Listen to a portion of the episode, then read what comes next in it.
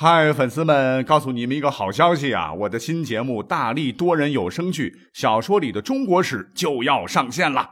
想要了解新节目或者跟我互动聊天，赶快来加入 VIP 粉丝群，入群二维码就在本期节目的声音简介中。你也可以添加我的小号，拼音大历史加三零三 D A L I S H I 三零三，然后拉您入群，我在那儿等你。管他正史野史。这里只有大历史，大力讲的历史正在播出。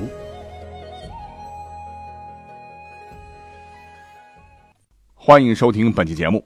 我们都知道哈，名字非常重要啊，尤其是人们对于起名啊，一般也是非常非常重视的啊。所以历史上呢，有很多呃意境优美的名字啊，比如说陶渊明、王羲之、李清照、柳如是。秦舞阳、于右威、纳兰容若等啊，光听这名字就是感觉到非常的优美，非常的婉约了。可是呢，啊，在历史上还有很多很多的名字啊，拿到今天来听的话，呃，真的是不够逼格啊，而且呢，说起来真的是让人捧腹啊。所以我们今天就要从海量多的一些历史人物当中扒出一些个他们的名字来跟各位好好的来说一说。因为名字太多了哈，我们就先从一个我们比较熟悉的历史人物来讲吧。呃，谁呢？齐桓公啊，因为齐桓公叫小白，嗯，这点我们都知道。其实我们现在常常给我们的小宠物起名字就是小白、小黑、小花的哈。那历史上啊，我们这位小白呢，他还有一个堂兄啊，名字就显得超级弱哈，叫公孙无知。历史上呢，这位无知确实也很无知啊，是弑君篡位后被反杀，成了齐前废公。小白就是因为他死了以后，才回国当上了国君啊，开创了一方霸业的。除了小白啊，还有一些比较搞笑的，比如说晋成公啊，叫黑臀啊，因为晋成公的屁股黑黑的啊，所以得名啊。传说是由于其母梦神龟，其臀已没啊，就是成功出世的时候，他母亲梦见神人在他的屁股上打了个黑色的记号，所以就起了这个名字。那除了屁股黑的啊，还有别的地方黑的。比如说，历史上的楚共王有个儿子，皮肤蛮白皙的，可是叫黑公。这个公，就是手臂由肘到肩的部分啊，估计是胳膊黑。历史上呢，有个魏侯的弟弟叫魏子书啊，一脉相承啊，名字叫黑背，估计是背是黑的。这黑背黑背叫着，感觉跟现在一种世界知名的德国牧羊犬重名了哈。历史上呢，晋献公啊，小名唤作蔡。蔡这个音怎么发的？就是毒蝎的意思。还有楚后怀王叫熊心。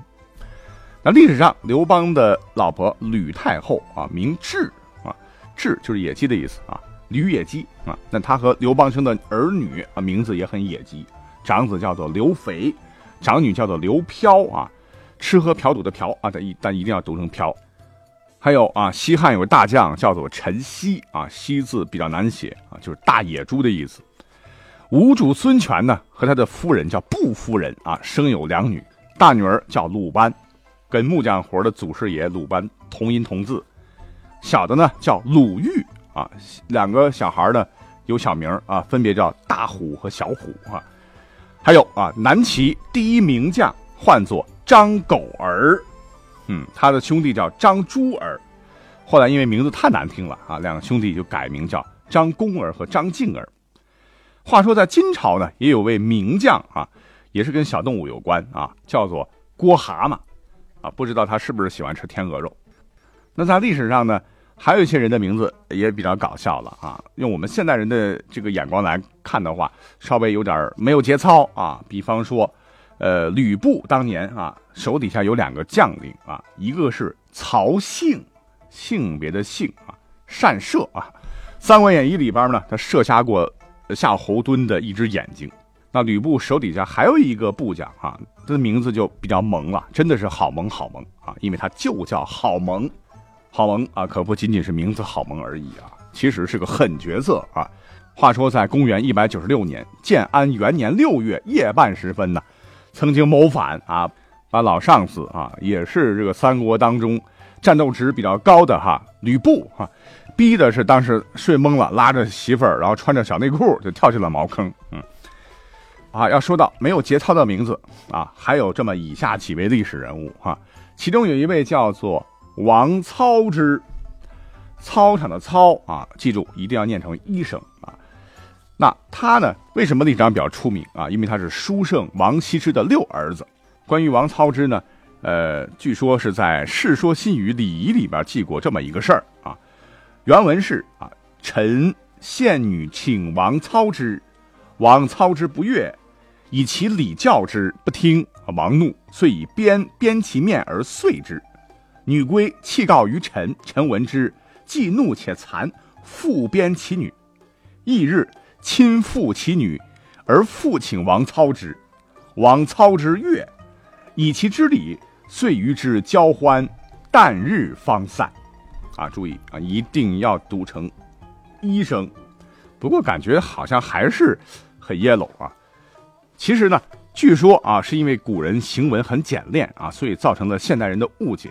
比如说原文当中的“陈献女请王操之，王操之不悦，还鞭之”啊，这个原文的意思大概就是有个人叫陈献啊，想请王操之到家中一叙，于是请女儿出面去请，可是王操之感觉不爽啊，觉得这非常不符合礼法，因为男女有别啊，邀请你，你得陈倩自个儿来。怎么能叫一个女孩子家家的来找我啊？成何体统啊？就当面教育啊陈倩的女儿，什么叫礼呀？什么是义呀？什么乱七八糟的。结果呢，陈倩的女儿不耐烦啊，觉得我代表我家请你是给你面啊，你还在这儿给我嘚啵嘚啊，说教啊，就辩驳了一下。结果王操之是大男子主义啊，就拿起了鞭子抽了陈宪的女儿啊，然后把他赶跑了。这个陈宪的女儿回家以后呢，就找他老爹哭诉啊。没想到陈宪觉得，嗯，王操之讲的有道理，女儿对人家不耐烦啊，确确实实是不对的。结果呢，不仅没有给挨了鞭子的女儿出头，反而胳膊肘往外拐啊，对王操之感到很惭愧，恼羞成怒之余啊，就拿起鞭子把自个儿的女儿又抽了一顿。第二天呢，陈宪就把女儿然后给捆了个扎实啊，去向王操之谢罪。王操之一看啊。这个老陈把女儿都捆过来了哈，S M 啊，十分高兴，认为陈宪知礼啊，就是明白礼节，于是热情招待陈宪，宾主尽欢，通宵才散啊，必须要这么讲清楚，否则的话，那这个古文就感觉到是叉叉 O 的事儿了哈，什么请王操之，操之不悦啊。那对于这段古文呢，我也去几经查找哈。呃，最终得出的结论啊，其实这是个甲骨文啊，应该是现代人利用王操之的这个姓名哈，瞎编乱造的哈，就是好玩啊。《世说新语·礼记》里边哪有这个记载哈？反正我是没有查到了。这是一个啊，那跟操有关的哈，还有啊，比方说啊，武则天啊，有一个酷吏叫做来俊臣啊，他的名字起的倒是蛮秀气啊，但是他的父亲起的这个名字呢，确实太糙啊。他的父亲呢叫。来操啊，来操啊，这个音一定要读准啊。那在南北朝时期呢，还有一位著名的史学家，唤作魏收啊。魏收，这没什么问题，关键是他的字啊，他的字叫伯起。那没节操的名字，我们现代人听起来的哈，那就老多了哈。尽可能再多说一些，比方说啊，周文王姬昌的四儿子，后来协助周武王灭商啊，辅佐周成王治国，使天下大治，被尊为元圣的周公，本名。鸡蛋啊，圆圆鸡蛋，还有郑桓公啊，叫什么呢？叫姬友，嗯，这个你懂的。还有周孝王叫姬辟方啊。战国末期有个赵国将领啊，叫赵聪啊。吴都佑东汉呢，当时有个和亲王啊，叫刘算啊，就是葱姜蒜的葱和蒜。在王莽时期呢，啊，也有人名啊。据说这个人啊是个巨人啊，身高两米三左右，腰围有十围啊，名字叫做巨物霸啊。曹氏家族，曹操、曹仁、曹真、曹爽，学他们后四个字连起来念啊。在南宋啊，有个将领，名字起的也非常奇葩啊，姓鲁，名爽，字女生啊，鲁爽啊。那在唐代呢，还有一个诗人啊，这个名字起的，哎，叫刘慎虚。看来需要补补啊。那这些姓名当中啊，呃，也是有一些规律可以遵循的。比方说啊，有些姓当中是有一些数字啊，那么说起来也是蛮有趣的。我都把它们挑起来啊，然后组合好了。比方说，越王勾践当时有个臣子呢，叫泗水。唐代有一个大将叫李怀光，他的外孙叫燕八八。那明太祖朱元璋啊，有个原名叫什么？叫朱重八。哎，奇怪了，他们家高祖叫朱百六啊，曾祖叫朱四九，祖父叫朱初一，父亲叫朱五四，大哥叫朱重四，二哥叫朱重六，三哥叫朱重七。此外呢，连他的大姐夫都叫王七一啊。果然不是一家人不进一家门啊，一家子都是数字达人。那朱元璋手底下有个大将啊，叫常遇春啊，曾祖父叫常四三。祖父叫常崇武，父亲叫长六六。那除了这些数字呢？除了这些呢？历史上还有一些少数民族的一些名人啊，因为我们在用汉语记录的时候啊，就用我们的汉语的这种发音啊，把人的这个名字翻成汉语，哎，可就闹笑话了啊！你比方说，历史上大辽契丹有一个北院大王，唤作耶律和尚啊，字特么。啊，当然你可以把它称作耶律特么，这名字起的真特么超前啊！那这个人青史留名的啊，除了他的官职名字，还有一个特别生猛的一项绝技，那就是能喝。历史上称他为酒仙啊。那元朝我们都知道啊，这个朝代非常短暂，也是一个非常神奇的朝代啊。许多元朝人的名字听起来也很奇怪啊，比方说元朝有很多叫脱脱的大臣啊，首先是先治理黄河水患的贤相脱脱。其实呢，比这个脱脱更早，还有一个脱脱啊，是元武宗朝的左丞相啊，他叫脱脱啊。那他的爹呢，名字也起的比较有意思啊，叫牙牙。而且在明朝开国皇帝啊朱重八手底下呢，呃，也有很多当时的蒙古将领了啊。其中有一个人叫李贤，可是你知道他的原名叫什么呢？他的原名叫丑驴，因为朱元璋都看不下去了啊，就帮他起了个名字啊。另外一个叫做。买驴啊，这朱元璋也受不了了啊，就赐名吴成啊。因为蒙古武官在明朝任职都是父子传的，所以到了明英宗时期呢，有一个蒙古将领啊，叫做丁顺，但是呢，他还有一个原名，原名叫做顶住驴。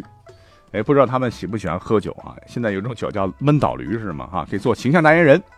总之吧，哈，古人起名字啊，有些确实是。没经过太多的考量哈，比方说啊，起个贱名好养活，什么重八呀、大眼儿啊什么的，但是更多的其实是经过父母深思熟虑思考过的，含义当时也是好的，啊，当时念的也也没觉得有什么搞笑的啊，可是拿到现在，哎，不行了啊，因为这个语音语境发生变化了，还比方说啊，我们历史上著名的陶渊明先生，他比较喜欢菊花啊，可是他哪里知道？现代人一听菊花是那个意思，再比如说啊，飞翔的翔啊，这个翔这个字多好啊哈！那么现在一听的话，就是米田共了呢啊。所以今天呢，我就是把一些嗯，我认为比较有意思的名字吧，然后整理一下啊，就是仅供大家来娱乐娱乐啊。因为今天必定是三十一号了啊，七月的最后一天嘛啊，也希望大家啊，在即将到来的八月，每天都能快乐啊。我也非常。高兴和开心能够有你的陪伴啊，那我们就八月再见喽，拜拜。